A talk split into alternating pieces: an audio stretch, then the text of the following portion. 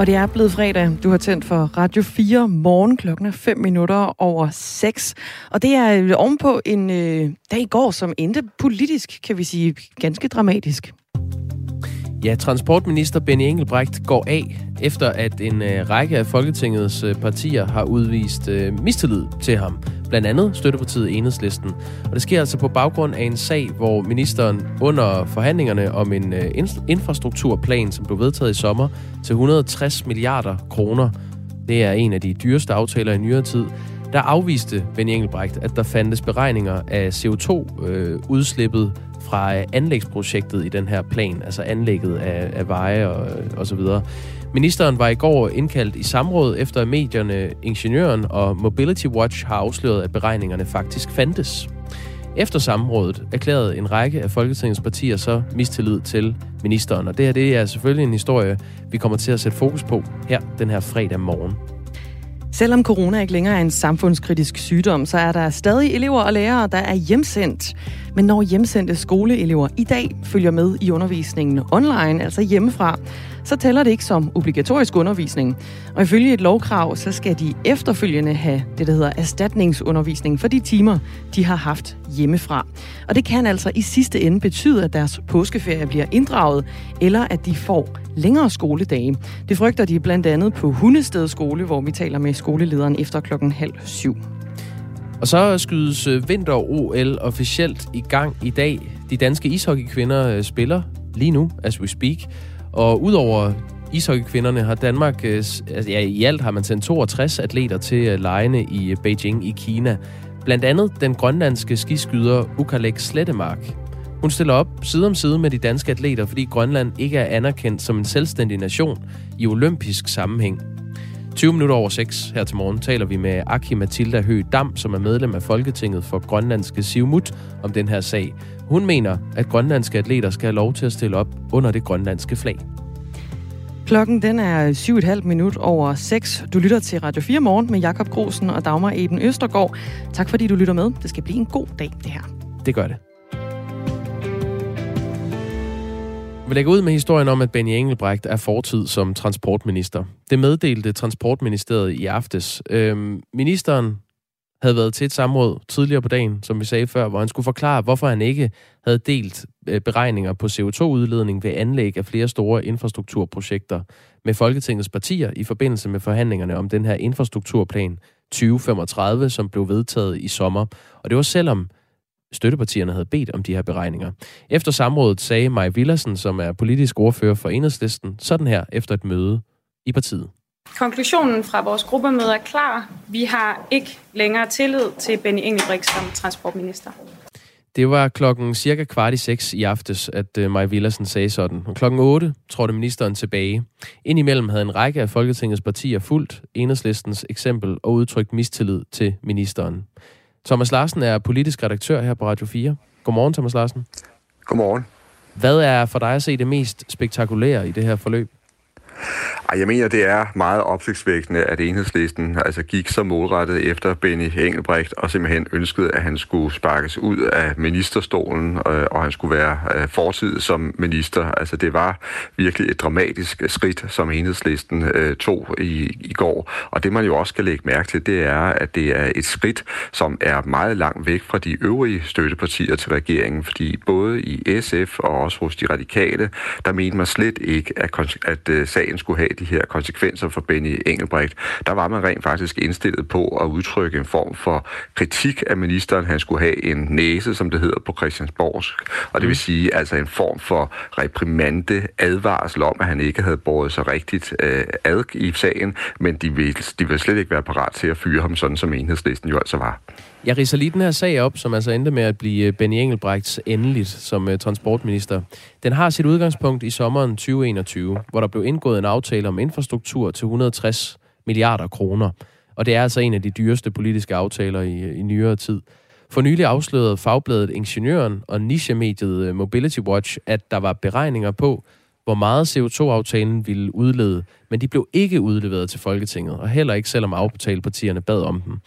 I går hasteindkaldte enhedslisten og de frie grønne så ministeren til et samråd, og på det samråd forklarede ministeren, at han ikke gav de her efterspurgte tal om udledning til øh, aftalepartierne, fordi de ikke var retvisende nok. Øh, det var ifølge Benny Engelbrecht en faglig vurdering fra hans embedsværk, at tallene ikke blev en del af forhandlingerne. Så det var ikke en politisk beslutning, skulle man forstå. Men det øh, overbeviste altså ikke enhedslisten, der mener, at ministeren har det endelige ansvar. Og siden har en række partier så meldt ud, at de øh, heller ikke havde tillid til Benny Engelbrecht. Thomas Larsen, hvorfor tror du, at enhedslisten går så hårdt frem?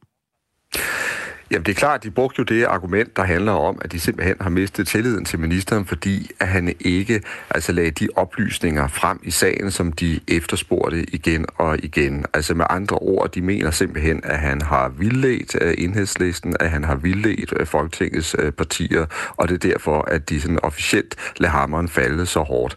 Men jeg tror, hvis man skal gå dybere ned i sagen, så er det ikke den eneste grund. Jeg tror i høj grad også, at den nu snart foranværende transportminister statsminister, han er sådan set også blevet offer for, at der generelt igennem længere tid har været et dårligt forhold mellem regeringen og enhedslæsen. Og det skyldes blandt andet, at man i enhedslæsen gennem lang tid har synes, at regeringen har været for langsom, for fodslæbende i forhold til den grønne omstilling, der betyder kolossalt meget for enhedslæsen. Og det er en af grundene til, at enhedslæsen så har valgt at trække, kan man sige, en streg i sandet øh, her. Øh, det tror jeg faktisk øh, spiller øh, rigtig øh, meget ind, at Benny Engelbrecht så at sige, altså betaler prisen for det dårlige forhold mellem enhedslisten og regeringen. I øh, den her meddelelse om, at øh, Benny Engelbrecht trækker sig som øh, transportminister, der siger han, jeg har gjort mit bedste for at belyse den her sag. Jeg har også beklaget forløbet, og jeg er selvfølgelig både ked af og ærgerlig over, at enhedslisten har valgt at sige, at de ikke har tillid til mig, og på den baggrund har jeg valgt at trække mig som minister. Øh, men det er jo også alle de borgerlige partier, bortset fra Liberal Alliance, som har mistet tilliden til Benny Engelbrecht øh, i løbet af, af i aftes. Hvorfor er det kun enhedslisten, han nævner i den her besked? Jamen, det er også et godt spørgsmål, Jacob, men det er, fordi realiteten er, at det er enhedslisten, der sætter den her lavine i gang mod Benny Engelbrecht. Den lavine, der ender med, at han simpelthen bliver skyllet ud af sit øh, ministerium. Øh, fordi som sagt, øh, SF og i, øh, også hos de radikale, der var man slet ikke indstillet på, at sagen skulle have de her voldsomme konsekvenser. Der vil man udstyre ministeren med en næse. Og så hører det altså også med, at øh, de borgerlige partier, de var i virkeligheden slet ikke med i den her ministerstorm, og der er flere af dem, som helt tydeligt signalerer, at de synes sådan set heller ikke, at øh, sagen kan bære, at, øh, at ministeren skal gå. Men det er bare sådan i politik, når et af regeringens støttepartier øh, trækker støtten til en minister, og det vil sige, altså, at han er til at, at vælte, så er det ikke sådan, at de borgerlige partier begynder at spænde et stort og smukt sikkerhedsnet ud under en minister og holde ham på posten. Det sker ganske enkelt ikke.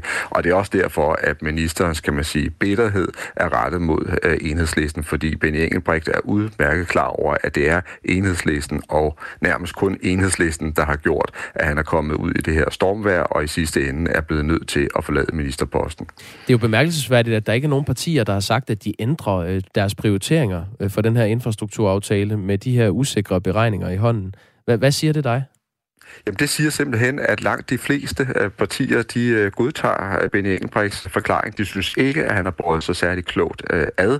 De mener, at han skulle have lagt de, kan man kalde det, forløbige, ikke konsoliderede beregninger frem. Med al den usikkerhed, der var, at de skulle bare have set dem, så tror jeg egentlig, at, at de har været glade og, og tilfredse. Men det, det korte og lange, det er, at, at de stoler på ministeren, når han, når han forklarer, at når han ikke gjorde det dengang, så er det simpelthen fordi, at tallene var for usikre. Øh, Thomas Larsen, i aftes, altså samme aften som øh, Benny Engelbrecht trækker sig som transportminister, så kunne både Information og Danmarks Radio fortælle, at skatteminister Morten Bødskov i flere måneder har været bekendt med resultaterne i en dansk undersøgelse, som viser, at plug-in hybridbiler ikke er grønne. Det er altså en anden sag, men øh, det er så en sag, hvor øh, Morten Bødskov som skatteminister flere gange har fastholdt, at øh, de her plug-in hybridbiler er grønne biler, og de derfor er berettiget til en skatterabat på øh, mere end 100.000 kroner per bil.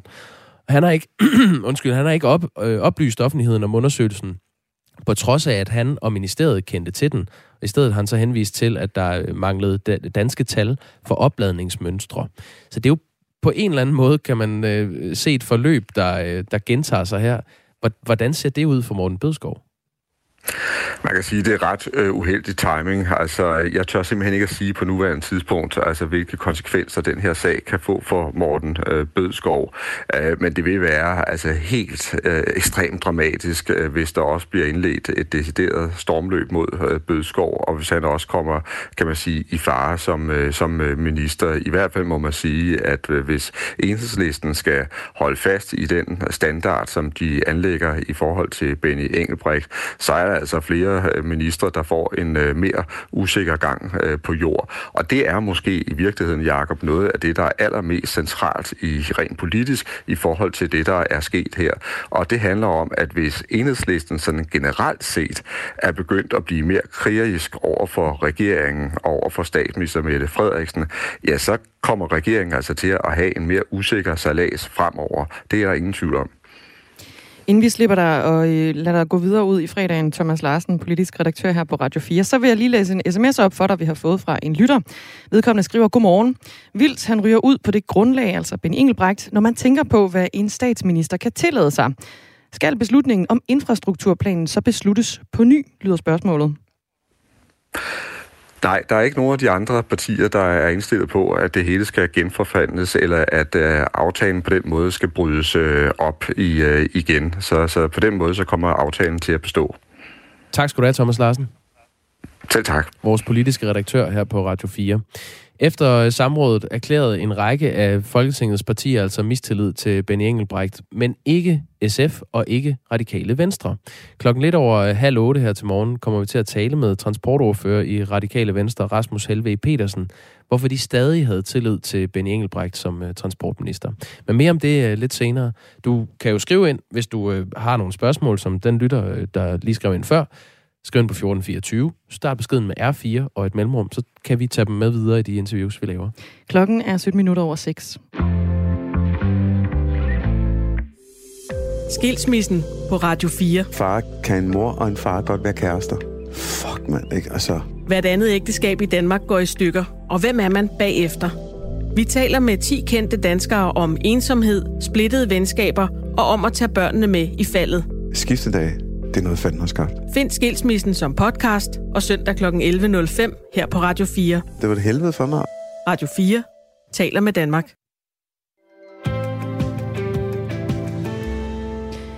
I dag skydes vinter-OL officielt i gang for de danske atleter. Men for en af de danske atleter, der er det ikke Danmark, som hun i virkeligheden repræsenterer. Og det er den grønlandske skiskyder Ukalik Slettemark. Og det er ikke muligt for hende at stille op for Grønland, fordi landet ikke anerkendes som en nation i olympisk sammenhæng. Men det burde det altså. Det mener blandt andet du, Aki Mathilde Høgdam. Godmorgen. Godmorgen. Folketingsmedlem for det grønlandske Siumut-parti. Hvorfor er det vigtigt for dig, at grønlandske atleter kan repræsentere Grønland i stedet for Danmark? Ja, altså for det første, så skal der jo ønskes et stort tillykke for den kæmpe sejr, som Ugalder allerede havde opnået ved at blive kvalificeret til at deltage til OL. Øh, men så vidt jeg har forstået, så er det jo fordi, at øh, som den grønlandske idrætsforbunds øh, Jonas Jensen han udtrykker, at øh, det er jo vigtigt at bruge det grønlandske flag i fremtiden i det olympiske lege. Øh, netop fordi, at det er jo en af de her ting, der, der bare samler os.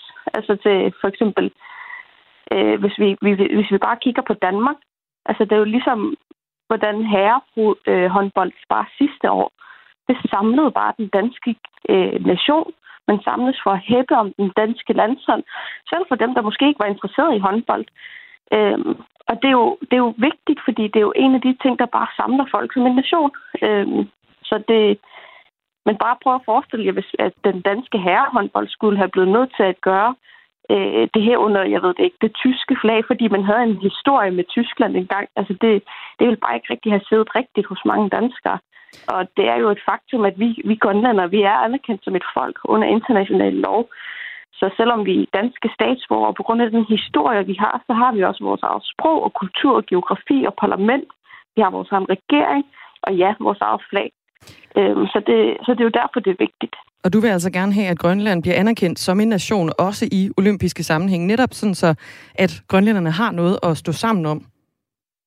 Jamen, blandt andet. Altså, hvis vi altså det er jo hele ånden for olympiske lege. Hvis vi bare kigger til for eksempel, hvordan OL's åbningsceremonier, de afgiver, øh, altså de vælger jo sådan nogle udvalgte atleter og dommere til, at øh, man skal lave sådan nogle løfter, når man lige starter.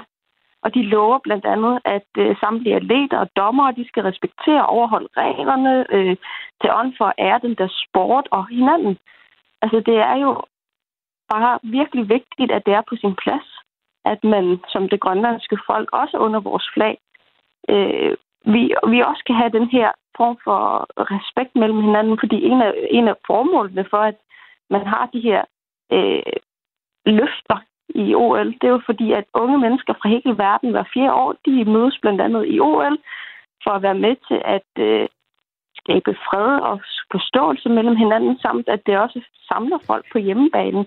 Og en af dem, der altså tager til øh, OL i år, det er jo den øh, grønlandske skiskyder, skiskytte øh, Ukalek Slettemark. Og hende har vi talt med. Vi spurgte hende, hvad det betyder for hende at repræsentere Danmark og ikke Grønland.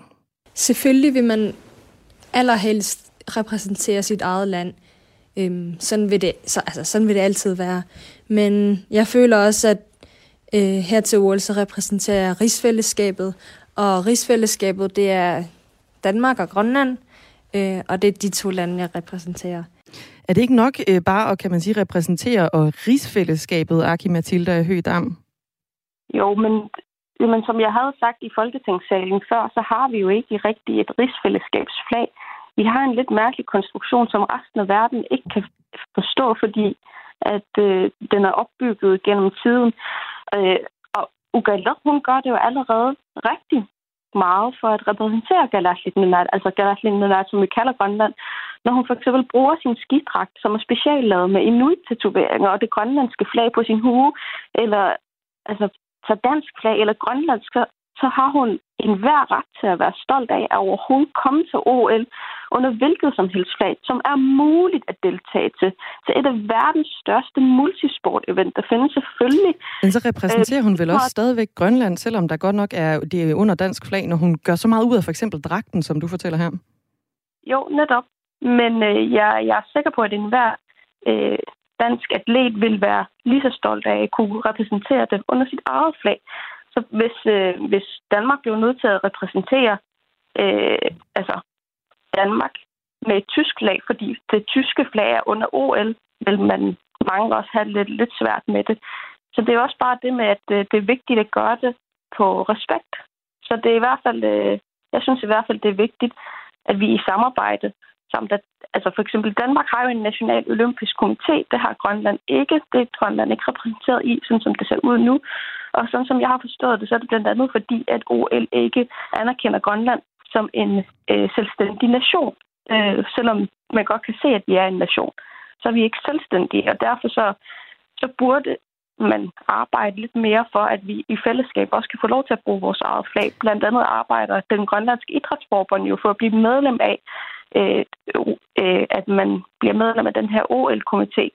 Men øh, ønskerne om deltagerliste her ikke kunne udmidles på grund af, at øh, vi ikke var en selvstændig nation.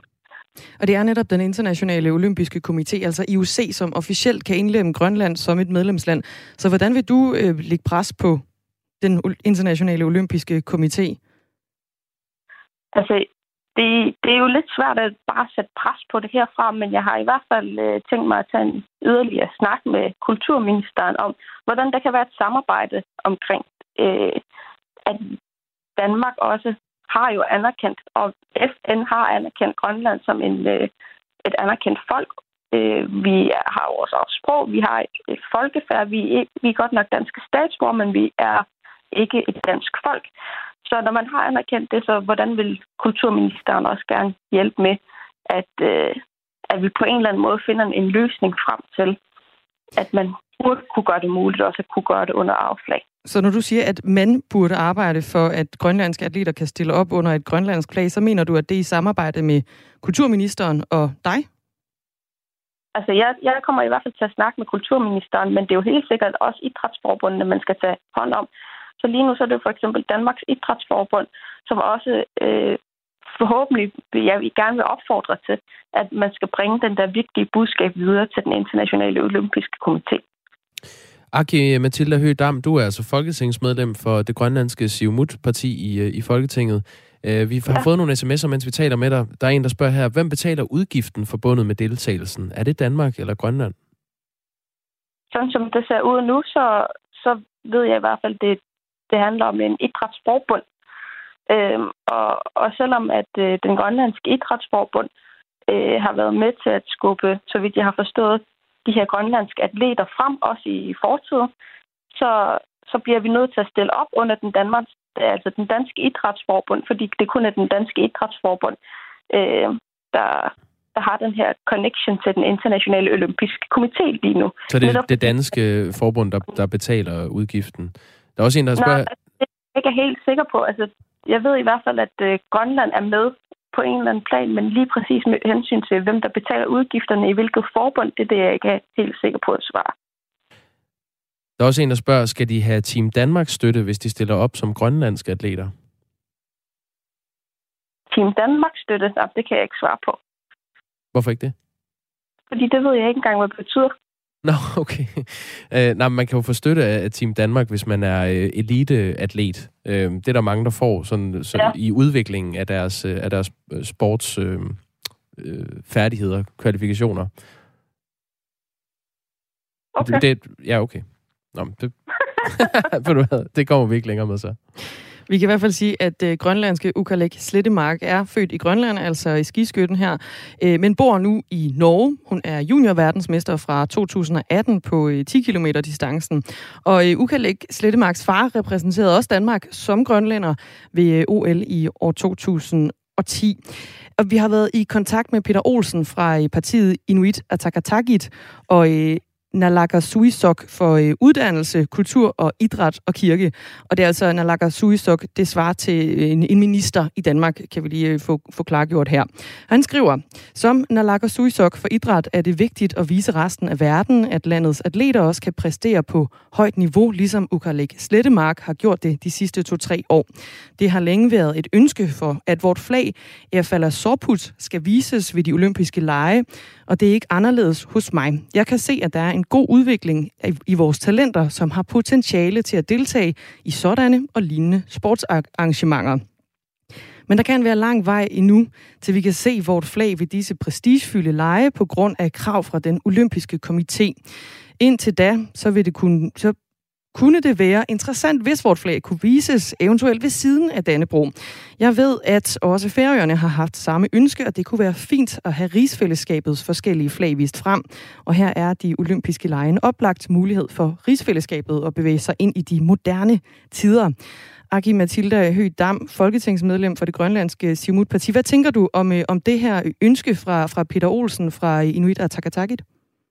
Ataqatigiit, ja. undskyld. Undskyld, ja. Nej, men øh, det, det, det, er jo, det ligger jo på linje med det, som, øh, som rigtig mange fra Grønland siger, så det ligger jo på linje med, at vi, vi selvfølgelig også gerne vil kunne gøre det her under vores eget flag. Øh, men som jeg sagde før, vi, vi har en lidt sjov konstruktion i rigsfællesskabet, fordi i Grønland og, og på Færøerne, så har man jo eget parlament, vi har en egen regering, ligesom ham, vores minister, du lige har refereret til, Peter Olsen, Nalik Øhm, så det, tak for opklaringen i udtalen. Ja, der er jo mange, der er jo mange ting ved det, som, øh, som er lidt spøjst, fordi vi har stadig nogle enkelte områder, som den danske stat varetager, og det er grunden til, at jeg overhovedet er folketingsmedlem. Men jeg, øh, men jeg plejer at sige, vi har, vi har et, et lidt sjovt rigsfællesskab, fordi Grønland har jo afgivet noget af sin suverænitet til Danmark, men det er ikke helt omvendt, og Øh, vi har ikke rigtig, for eksempel, vi har jo ikke et rigsfællesskabsflag, fordi vi, ikke et, vi er reelt ikke en, vi er reelt set ikke en forbundsnation, som mange andre forbundsland er, men vi, vi på en måde er en forbundsnation, og så alligevel ikke, og så kalder vi det et rigsfællesskab. Altså, så selvfølgelig er der mange i verden, der ikke helt ved, hvordan de skal takle den her situation med, med Danmark, Grønland og Færøerne, men så er det også op til os at komme og fortælle, hvordan man skal tage hånd om det. Sagde Aki Mathilda Høgh Dam, folketingsmedlem for det grønlandske Siumut-parti. Tak fordi du var med. Tak fordi I vil have mig. Senere på morgen, der taler vi med en af de grønlandske atleter, der har stillet op til OL med dansk flag på trøjen, og som øh, gerne havde set et grønlandsk flag i stedet for. Øh, og selvom vinter-OL først officielt starter senere, så øh, er de danske atleter altså allerede i gang Ja, og Kina, værtsnationen, har lige udlignet til 1-1. Det er en skam. Men øh, vi følger kampen på en skærm her, så skal vi nok holde op opdateret. Nu er klokken halv syv. Du lytter til Radio 4 morgen.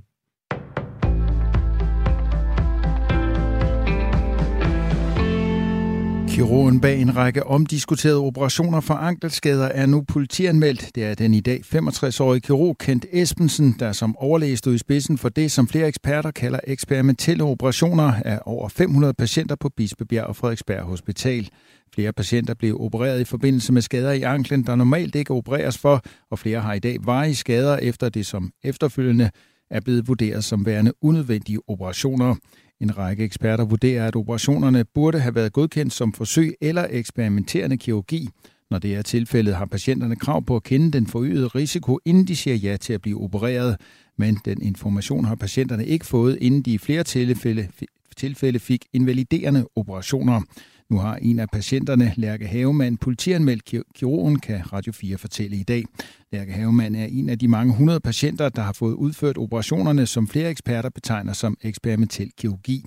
Advokat med speciale i erstatningsret, Annette Bendiksen, kan godt se, hvorfor sagerne nu fører til en politianmeldelse. Han har godt vidst, at han har øh, udført de her operationer som en af de eneste, hvor alle andre har behandlet den her type skader på anden vis. Ja, det har han jo godt vidst, og det har han ikke ulejligt sig med og nærmere informere de her patienter om. Og det er jo den der øh, manglende oplysning øh, mod lægens bedre vidne, som gør, at man nu er ude i noget med, øh, jamen er det her så en, en sag for politiet? Men Annette Bendiksen er i tvivl om, hvorvidt der vil være tale om grov lægemesbeskadigelse om det kan føres over i, at man så også vil kunne dømmes for øh, lægemsbeskadigelse. Det synes jeg er mere tvivlsomt. Men, men der er selvfølgelig noget, der peger i den retning. Radio 4 har tidligere forsøgt at få en udtalelse fra kirurgen, men han ønsker ikke at udtale sig mere. Vinter-OL i Beijing er netop skudt i gang, men for flere lande, inklusiv Danmark, er det uden officielle politiske repræsentanter fra nationen til stede. Flere landes regeringer har valgt at boykotte lejene på grund af Kinas syn på menneskerettigheder, og står det til den danske befolkning, vil det officielle Danmark heller ikke være til stede ved fodbold-VM i Katar senere på året. Tænketanken Europa har fået Voxmeter til at lave en meningsmåling, hvor 2.000 repræsentativt udvalgte danskere har medvirket. De er blevet spurgt om, hvordan de mener, at Danmarks minister og øvrige politikere skal forholde sig til VM-slutrunden i Katar, og her tegner der sig et klart billede. Kun godt 5% af de adspurgte mener, at Danmarks officielle repræsentanter skal møde op til VM-slutrunden i Ørkenstaten, hvor Danmark er kvalificeret til. Hele 53,6% svarer, at Danmark ikke bør sende repræsentanter til slutrunden i landet, som også bliver kritiseret voldsomt for ikke at overholde grundlæggende menneskerettigheder. Østrig tager i dag et af de mest drastiske skridt i Europa i kampen mod coronavirus. Op til weekenden bliver det nemlig ulovligt ikke at være vaccineret mod covid-19. Det skriver det tyske nyhedsbrug DPA. Implementeringen af loven kommer til at ske i faser, og det bliver først til marts, at politiet for alvor begynder at tjekke folks vaccinationsstatus. 15. marts begynder politiet nemlig på almindelige patruljer at udspørge folk om deres vaccinationsdokumentation. Er man over 18 år og ikke vaccineret, er der pludselig konsekvenser, så står man nemlig til en bøde på 600 euro. Det svarer til lidt mere end 4.400 kroner. Anker man sin bøde og taber i retten, risikerer man skulle betale helt op til 3.600 euro, svarende til knap 27.000 kroner.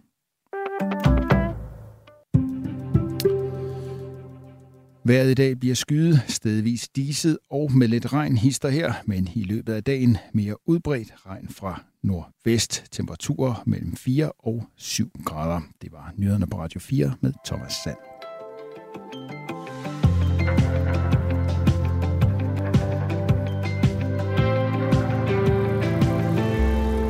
Hvorfor bliver Grønland ikke bare et land for sig selv? Vil de gerne klare sig uden Danmark, så lad dem dog, er der en lytter, der skriver. Og det er altså ovenpå øh, interviewet med Aki Mathilda Høgdam, som er medlem af Folketinget øh, for partiet Siumut. Og hun er jo en af de grønlandske medlemmer i, øh, i Folketinget. Og det er altså fordi, at øh, det ikke er muligt for Grønland at stille op under eget flag. De stiller jo op under det danske flag, og det er der altså nogen, der gerne vil have kigget lidt nærmere efter i øh, sømne. Og det har vi fået sms'er på. Der er også en, der skriver, det bliver ikke let at få IOC til at optage Grønland. Kina vil være lodret imod. Tænk, Xinjiang Hongkong, Tibet, Taiwan, det skriver Mikkel ind. Og det er altså IOC, den internationale olympiske komité, som ligesom skal indlemme Grønland som en selvstændig nation i øh, de olympiske lege. Øhm, Grønland deltager under eget flag til håndbold-VM, skriver Kenneth Fischer, som er øhm, håndboldfan. Hvis man ja. kan sige det. Han følger med i håndbold. Det ved jeg, fordi han øh, byder tit ind med, øh, med, med vigtig håndbold, viden om øh, håndbold. Fakta. Skotland har heller ikke eget flag til OL, er der en, der byder ind med. Det er faktisk Nej, det også er, Kenneth Fischer. Det er Great Britain. Mm-hmm. Øhm, jeg er træt af de grønlandske antirigsfællesskabsfolk. De vil gerne modtage milliarder af danske kroner hvert år, og både for militær og politisk beskyttelse. De vil gerne benytte alle de omfattende goder, som rigsfællesskabet byder på, som f.eks. sundhedsvæsen og uddannelsessystem. Samtidig så ynder de at bashe Danmark konstant med deres decolonize-retorik. Danmark holder på alle måder en grønlandsk identitet oppe, og Grønland ville øjeblikkeligt synke ned i mørket uden Danmarks beskyttelse og hjælp, skriver en lytter. Der er også en, der skriver, at vi ikke har et rigsflag, men et rigsvåben. Det er Lars fra Sønderborg. Vi har jo et rigsflag. Det er vel Dannebro. Vi har også et rigsvåben. Det er de tre blå løver på det der skjold. Så vi har sådan set begge dele. Klokken er 24 minutter i øh, syv. Du får både trivia om øh, rigsfællesskabet og andet godt. Og nu skal vi til andet godt. Det skal handle om øh, skolerne. Regnestykker og øh, oplæsning af digtsamlinger er jo normalt noget, der hører til i øh, klasselokalet, når grundskolens elever skal undervises. Men i løbet af øh, coronanedlukningerne har en god del af landets børn vendet sig til, at undervisningen også kan foregå på en computerskærm i børnenes hjem. Og selvom coronavirus ikke længere er en øh, samfundskritisk sygdom, så er der stadig elever og lærere, der er hjemsendt, også her efter genåbningen af landet, fordi de er øh, smittede. Og når øh, hjemsendte skoleelever i dag følger med i undervisningen online, så tæller det ikke længere som obligatorisk undervisning. Og ifølge et lovkrav, så skal de efterfølgende have erstatningsundervisning for de timer, de har haft hjemmefra. Det vil sige, at de skal have dobbeltundervisning. Og det er et problem. Det mener du, øh, Malene Nyenstad. Godmorgen. Godmorgen. Skoleleder på Hundested Skole. Øh, det er jo sådan, at restriktionerne er ophævet. Vi går ikke længere i isolation, når man er nærkontakt. Så hvor stort er omfanget i, i det her problem? Altså, at elever bliver undervist hjemmefra online? Jamen, der er, det er jo desværre stadigvæk sådan, at der er rigtig mange, der er syge. Øh, både, både voksne og børn. Og øh, selvom man ikke skal blive hjemme, når man er nærkontakt, så er man stadigvæk hjemme i nogle dage, hvis man er testet positiv, uanset om man har symptomer eller ej. Men så er man jo syg. Så der er stadigvæk rigtig mange børn og voksne hjemme. Skal man følge undervisningen, hvis man er syg? Hvis man er syg, skal man ikke følge undervisningen, øh, men man har jo muligheden, hvis der er noget, der er online, hvis man er hjemme uden symptomer. Okay, så det her det er, det er gældende for de elever, som øh, egentlig er smittet med coronavirus, men ikke har symptomer på det, og derfor godt kan følge undervisningen hjemmefra? Ja, det kan det være. Og så kan man sige, at det helt store problem er jo der, hvor vi har lærere, som er testet positive, hvor vi har rigtig mange lærere, som er testet positive. På nogle skoler er det jo op mod 50 procent af lærerne, der i en uge er testet positive, og det vil sige, så er det helt vildt svært at dække øh, ind og have en voksen i en klasse i en time. Men der, øhm, de må jo komme tilbage, når de ikke længere har symptomer, så de, de er vel også øh, hjemsendt, fordi de er syge? Altså lærerne? Ja. Ja, de er hjemsendt, fordi de tester positivt, og nogle af dem, fordi de, de er syge, men det er jo ikke det, der er problemet. Problemet er, når vi ikke kan dække ind over i skolen. Problemet er, når vi ikke har voksne nok til alle klasserne over i skolen. Og hvornår er det så, I kan benytte de her, øh, den her mulighed, hvor I så underviser eleverne online? Jamen, det kunne jo være, at halvdelen af lærerne en dag var, var syge på skolen, øh, ligesom der var mange børn syge, og man derfor som skoleleder tog en beslutning om, at for at vi kan dække bedst muligt ind her, så starter vi nedefra med at dække 0., 1., 2., 3. klasse op, så langt vi kan. Og når ikke vi kan dække mere, så må vi sende resten af eleverne hjem, og så have nogle få lærere på der, til at lave nogle online check-in, og, og så i øvrigt øh, sende dem hjem med opgaver, de kan lave. Og det er så i det tilfælde, at undervisningen øh, ikke gælder som obligatorisk undervisning, og så skal de så undervises igen på et senere tidspunkt, ifølge den her lov. Præcis. Ifølge folkeskoleloven er det ikke tilladt at øh, give den mødepligtige undervisning i form af fjernundervisning. Det er nemlig sådan, det er eksempelvis online eller øh, med hjemmeopgaver. Og skolerne kan tilbyde ikke obligatorisk fjernundervisning, men det er så frivilligt og tæller derfor ikke med i de her minimumskrav for en elevs timetal. Det vil sige, at skolerne skal indhente den tabte undervisning, når eleverne er tilbage i skole, og det er det, man kalder erstatningstimer. Hvad vil det øh, helt konkret betyde for jer, øh, altså lærere og elever på øh, Hundested skole, hvis I skal indhente de her erstatningstimer? Jamen altså i, sådan i helt yderste konsekvens, så kan det jo betyde, at man kan være nødt til at indkalde elever til at være i skole på ellers skolefri dage. Det kunne være de tre dage før påske, eller øh, fredagen efter Kristi Himmelfart. Øh, det kunne også være nogle meget lange skoledage, eller, eller, eller på anden vis. Og derudover så vil vi være nødt til enten at indkalde vores lærere ekstraordinært og give dem overtid, øh, eller også så vil vi være nødt til at indkalde nogle vikarer, som jo typisk er nogle, nogle fjerde G'er, som i hverdagen gør alt, hvad de kan, men som så vil skulle påtage sig denne her ekstra undervisning eller erstatningsundervisning. Tak skal du have, Malene Nydenstad. Det var så lidt. Som altså er skoleleder på øh, Hundested Skole. Og øh, så siger jeg godmorgen til dig, Claus Hjortdal. Godmorgen. Du er formand for Skolelederforeningen. Nu har vi så lige hørt om den her konkrete problematik, som altså findes på Hundested Skole og i andre skoler landet over. Hvordan øh, gør det sig gældende sådan i, i resten af landet? Jamen, det er det samme problem, vi har på de der godt 1200 folkeskoler, vi har i Danmark, at, at vi øh, står lige i, i vadestedet mellem to forskellige lovgivninger. Vi har haft en coronalovgivning, som har givet os lov til nogle ting, og nu øh, går vi over til den almindelige folkeskolelov, som, øh, som øh, sætter meget store grænser for, hvad vi må. Og det, det er der, vi lige står, og det er det, der giver sådan nogle store frustrationer. Er det her i virkeligheden også en, en del af problemet, at man ikke kan få vikar nok? Nej, det store problem er, at, øh, at vi har lavet så mange styringsmekanismer i folkeskoleloven, så når vi har de her ekstreme situationer, som vi har i øjeblikket med, med knap 50.000 nye smittede hver eneste dag, så har vi en epidemi, vi ikke plejer at se. Øh, vores influenzaepidemi er jo slet ikke oppe i det niveau. Så, så vi har et, et, et niveau af smitte og fraværende, som, som vi slet ikke er vant til at håndtere. Og så, så står vi hele tiden og vakler mellem det ene og det andet øh, regelsæt. For, for fem år siden, hvis vi havde stået i den her situation, så er skolerne lukket uden problemer. Og så har de sagt, at det er en force majeure situation, så skal man ikke lave erstatningsundervisning. Det er ikke alle politikere, der synes, det lyder rigtig godt. Og det, det, det prøver de så ligesom at holde folkeskolen op imod. Også lokalpolitikere, også lokalforvaltninger siger, at vi skal holde skolen åben, vi skal holde skolen åben. Det har vi ikke gjort for fem år siden, men fordi vi har haft hele coronatiden, så holder man fast i nogle, nogle strategier, som vi faktisk ikke kan løfte ud på skolerne. Og vi, det, det efterlader skolelederne dybt, dybt frustreret, fordi vi ikke kan få lov til at agere, som der er hensigtsmæssigt lige i øjeblikket. Men man kan jo egentlig også vente den om og så sige, at der er jo nogle skoler, der har fundet på løsninger, så de undgår at sende elever hjem eller annullere undervisning. Øh, eksempelvis ved at have en lærer til to eller tre klasser, eller slå klasserne sammen en kort periode. Øhm, hvorfor kan det være nødvendigt at, at sende øh, eleverne hjem, eller lave de her online-kurser, øh, med, med, hvor læreren sidder derhjemme også?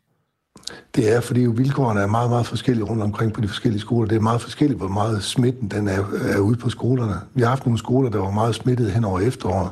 Der er der ikke ret meget smitte. Der kører det fint. Og de kan godt finde nogle løsninger. Så er der andre skoler, som ikke har haft ret meget smitte indtil nu. De er hårdt ramt og, og ligger ned. Altså, når, når man mangler op mod halvdelen af sit personale, og måske næsten halvdelen af eleverne, så bliver man nødt til at jonglere lidt rundt med nogle ting. Og, og det at lave slætningsundervisning, det er, det er helt i skoven lige i øjeblikket. Det, det, det har vi, vi har ikke råd til det som, som skoler. Vi er, vi, det giver ikke dårlig kvalitet. Så, så hvis vi kan fjernundervise de elever, der er raske nok til at kunne modtage det, så er det en fin løsning lige her nu. Det her det er en øh, helt ekstrem situation, vi står i. Nu siger øh, Malene Nydenstad, som vi hørte fra før, skoleleder på øh, Hundested Skole, altså, at, øh, at det er et problem, hvis man skal inddrage påskehelligdagene eller sådan nogle, nogle andre skole, normalt skolefri dage til undervisning af, af nogle elever. Øhm, hvorfor er det egentlig et problem? Ja, vi har jo troet, der vil være en del skoler, der, der vil opleve, at eleverne ikke kommer på de dage, fordi de har planlagt andre ting med familien. Så, det skal de jo. Det er, ja, men det er forældrenes pligt at sætte dem i skole. Hvis de vælger at tage på ferie i stedet for, så kommer de ikke i skole. Så vi kan komme til at stå med en halv skole, der skal undervises øh, til en, til en overtidsbetaling, der er fuldstændig absurd. Så, så, så, så det er så dårlig en løsning, som vi overhovedet kan finde på i den her meget, meget ekstrem situation. Og jeg gentager, at det er så, fordi det er en ekstrem situation. Ellers så har vi håndteret to år med corona på forbindelig vis.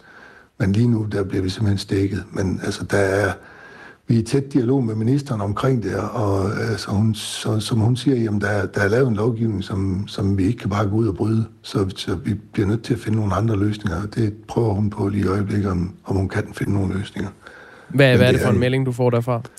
Jamen, de prøver på at finde løsninger på, at vi ikke skal lave den erstatningsundervisning, fordi alle partier kan godt forstå, at det ikke er hensigtsmæssigt, men vi har en lovgivning, så der skal laves et eller andet andet i den her situation. Det, det andet, det ved jeg ikke, hvad, hvad det er, de prøver at finde på, men de prøver at afsøge nogle forskellige muligheder.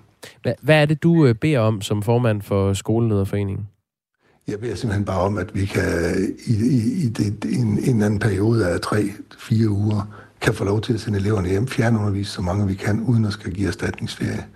Vi er interesserede i at have børnene på skolen alt det, vi kan, men vi kan ikke lave mirakler, og ifølge forvaltningsloven er vi ikke forpligtet til at udføre det, der ikke er muligt. Og lige nu er der altså steder, det ikke er muligt at undervise på den måde, som der skal undervises på. Og så synes vi, det er tosset, at vi ikke øh, kan få lov til at fjernundervise dem, og så det tæller som øh, almindelig undervisning.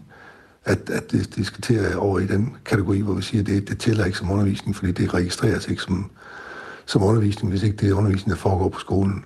Altså, vi, vi, vi, vi tumler rundt i nogle gamle lovgivningssystemer og nogle øh, styringsmekanismer, som, som Folketinget har vedtaget, som, som lægger bånd på skolens mulighed for at gøre det rigtige. Og det generer os voldsomt. Og, og bare lige her til sidst, øh, Claus Hjortdal, for lige at være helt sikker på omfanget af, af det her problem, for det gælder jo så kun for dem, som er egentlig er smittet med coronavirus, men som så øh, øh ikke har symptomer, og derfor godt kunne følge en undervisning. Altså, hvor stort er problemet lige nu? Jamen, øh, jeg synes, det er ret stort, fordi der er rigtig mange af de børn, der er sendt hjem, øh, fordi de er smittet eller har, har, har svage symptomer, som faktisk er stort set raske, som sagtens kunne få noget fjernundervisning. Hvor mange er det? Har du tal på, hvor mange der er sendt hjem? Nej, det har jeg ikke, men, men det, det vi hører fra sundhedsmyndighederne er, at de stort set ikke bliver syge. Jo mindre de er, jo mindre syge bliver de. Så det kan være, at vi har sendt, øh, hvis vi sender 10 hjem, så kan det godt være, at de syv, de, de faktisk vil være i stand til at få undervisning uden problemer. Men, men det spænder loven ben for, at vi kan tælle som undervisning. Vi, jeg tror, de fleste skoler de tilbyder undervisning alligevel, selvom den er frivillig. Og jeg tror, at børnene de tager imod den. Men det, det må vi bare ikke tælle med som undervisning. Så, så altså, det, er nogle, det, det er et fuldstændig mærkeligt sted, vi står lige nu. Claus Hjortdal, tak for at medvirke her midt i det mærkelige sted. Selv tak. Formand for Skolelederforeningen. Klokken 20 minutter over syv her til morgen taler vi med formanden for Danske Skoleelever, som mener, at øh, onlineundervisning også skal tælle med som øh, obligatorisk undervisning. OL i Beijing er jo gået i gang. Vi har øh, en ishockey-kamp til at køre her i, øh, i baggrunden inde i studiet. Det er Danmark, der spiller mod Kina. Den er snart færdig. Øh, de er næsten 18 minutter inde i tredje periode, og i en ishockeykamp, kan vi fortælle her til morgen, der spiller man øh, tre perioder af 20 minutter. Breaking. Men øh, øh, øh, vi har jo boykottet, fra dansk side har man jo boykottet det her OL, der foregår lige nu i Beijing. Og var det op til danskerne, så skulle man altså også boykotte VM i Katar. Så ligesom det officielle Danmark øh, har gjort det med OL, vinter-OL i Beijing, som lige er skudt i gang, så skal man altså heller ikke lade de officielle politiske repræsentanter tage til Katar, når VM skydes i gang her hen mod øh, vinteren faktisk. Jeg mener, det starter i november engang. Ja, det gør det. Det nye VM der. Tænketanken Europa, de har fået lavet en øh, voksmeter. De har fået voksmeter til at lave en øh, meningsmåling, og man har spurgt 2.000 repræsentativt udvalgte danskere og de er blevet spurgt om, hvordan de mener, Danmarks ministre og så den øvrige politikere skal forholde sig til den her VM-slutrunde. Og det er jo spændende at følge med i, når nu vi, øh, vi ved, at vi i hvert fald ikke dukker op til, øh, til OL i Kina. Og der tegner sig et ret klart billede. Det er kun 5% af de øh, 2.000 adspurgte, der mener, at Danmarks officielle repræsentanter de skal møde op til VM-slutrunden i, i den her ørkenstat, hvor Danmark jo sådan set allerede har kvalificeret sig til. Så vi kommer til at deltage med, med holdet, som det ser ud i hvert fald lige nu. Øh, men altså, øh, de officielle danske repræsentanter, de bør ikke tage afsted. 53,6 procent, de svarer, at Danmark øh, ikke bør sende repræsentanter til slutrunden i, øh, i landet. Så det er altså en god over halvdelen, der mener, man ikke bør, bør sende folk afsted, og bare 5 procent, som mener, at man burde sende folk afsted. Og så er der 9,5 procent knap, som simpelthen ikke ved det. De aner det ikke. Nej, så er der, det er mange procent det her, men det, så er der en, en tredjedel, altså 32 procent, mm. som mener, at Danmark skal indgå i en uh, koordineret linje med resten af Europa på det her spørgsmål. Og det kan måske blive svært at finde opbakning til sådan en samlet boykot. Det er jo også sådan i forhold til, øh, til lejene i Beijing, i Kina lige nu, at Danmark uh, har besluttet sådan på egen hånd at uh, lade være med at sende officielle repræsentanter afsted. Ja, lige præcis. Og det her med at, at finde opbakning til det samlede boykot, det er altså blandt andre den tidligere minister Lykke Fri, som er direktør for Tænketanken Europa, der mener, det kan være, det kan være ret svært. Hun siger, det forsøgte regeringen også i spørgsmålet om OL i Kina, men det lykkedes ikke. Ambitionen kan meget vel også være kuldsejlet, når det gælder Katar, skriver hun i et øh, skriftligt svar. Det er jo interessant, hvordan øh, OL i Kina har sat øh, endnu mere fod i diskussionen om, hvorvidt vi skal boykotte i en eller anden forstand VM i fodbold for herrer i Katar, der begynder til november. Klokken er 10 minutter i syv.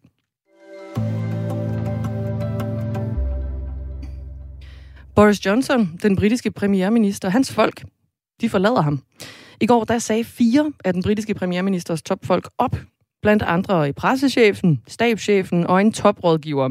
Og det sker i, øh, ja, i en dårlig periode for Johnson, som har været under beskyldning for øh, at have holdt private fester under en hård coronanedlukning.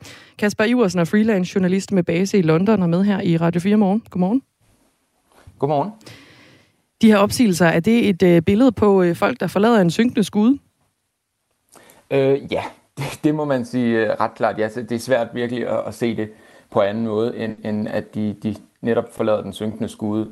Um, og det er ikke bare noget, som, som jeg siger, eller som medierne herover tolker i det hele taget. Altså, det er også noget, som, som britterne i almindelighed betragter situationen på den måde. Altså, at det, det her, det ligner utvivlsomt nogle rådgivere, og nogle endda meget tætte rådgivere til, til Boris Johnson, som nu smutter, Øh, så hvis eller når han vælter som premierminister, altså, så ryger de ikke med i faldet. Så, så har de ligesom reddet deres egen bagdel. Og hvad, hvad, hvad er begrundelserne for deres, øh, deres opsigelser sådan på officielt øh, niveau? Altså officielt så giver de lidt forskellige begrundelser. Der, der er en af dem, han siger, at, øh, at de her seneste ugers øh, kaos og, og, og ubehagelige opmærksomhed, de simpelthen har været forfærdelig hårde for hans familie. Øhm, og så er der en, øh, en, øh, en kvinde, øh, som er en politisk chef, der hedder Monira Mirza, som mest bemærkelsesværdigt må man sige, at de her begrundelser, hun siger, at den direkte årsag, det er nogle grove og usande beskyldninger, som Boris Johnson han øh, forleden forleden kom med i, i parlamentet. Og det, det skete under en ophedet debat, øh, hvor han ligesom skulle forsvare sin, øh, sin skandalesager, kan man sige, at så, så, så fik han simpelthen øh, sagt, at øh, altså beskyldt oppositionslederen Keir Starmer, øh, for at han i sin tid som, øh, som chef for de offentlige anklager, han lod, at han lod en kendt pædofil seriekrænker gå fri. Lad os lige, altså, øh, Kasper Jørgensen, den, jeg har faktisk de to klip liggende. Øh, det, det kom jo på bagkant af, at oppositionslederen Keir Starmer fra øh, Labour stod forrest i køen af de her kritikere. Han sagde, at Johnson var øh, uegnet til jobbet. Han sagde sådan her fra talerstolen. Prime Minister, the British public aren't fools. They never believed a word of it. They think the Prime Minister should do the decent thing and resign. Of course he won't, because he is a man without shame. And just as he has done throughout his life, he's damaged everyone and everything around him along the way. Ja, han siger, at, øh, at den britiske offentlighed er ikke fjolser. De synes, premierministeren skal gøre det rette og træde tilbage. Men selvfølgelig gør han ikke det, for han er en mand uden skam i livet. Altså, hvis man synes, at dansk øh, politik er kulørt, så så skulle man bare kigge over mod vest til, til Storbritannien. Det er et helt andet spil. Og imens Keir Starmer siger de her ting, så sidder Boris Johnson lige foran ham med sit øh, normalt øh, rodede hår. Det bliver mere og mere rodet, og han ryster på hovedet, og, og det er tydeligt, at Boris Johnson bliver sur. Øh, og så siger han så det her om Keir Starmer. This, this leader of the opposition, a former director of public prosecutions, Mr. Speaker, so he, said he spent most of his time prosecuting journalists and failing to prosecute Jimmy Savile, as far as I can make out, Mr. Speaker. Ja, det er så det, han siger her, Boris Johnson. Denne leder af oppositionen var tidligere chef for de offentlige anklager, hvor han, så vidt jeg ved, brugte det meste af sin tid på at retsforfølge journalister, mens han forsøgte, øh, forsømte at retsforfølge Jimmy Savile. Hvem er det, han er?